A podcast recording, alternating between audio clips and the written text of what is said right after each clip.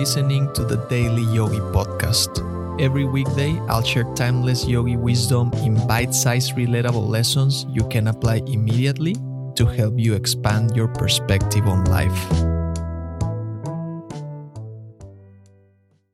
When skilled deep sea shipwreck divers encounter challenges, they learn to control their emotions.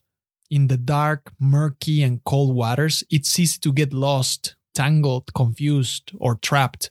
These situations would typically trigger a fight or flight response, but an experienced diver consciously reduces fear, focusing on the present until breathing slows and reason returns.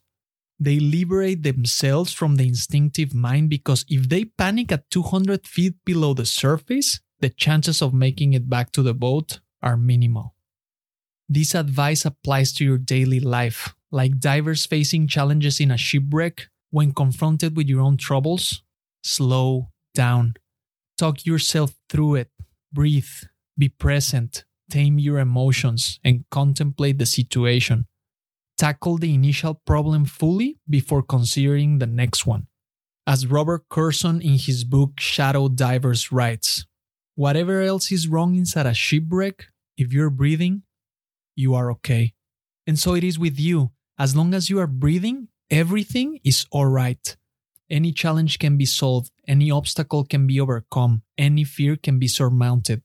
When confronted with issues, troubles, or problems, the same approach that's crucial for survival at great depths will save you from everyday struggles above the surface.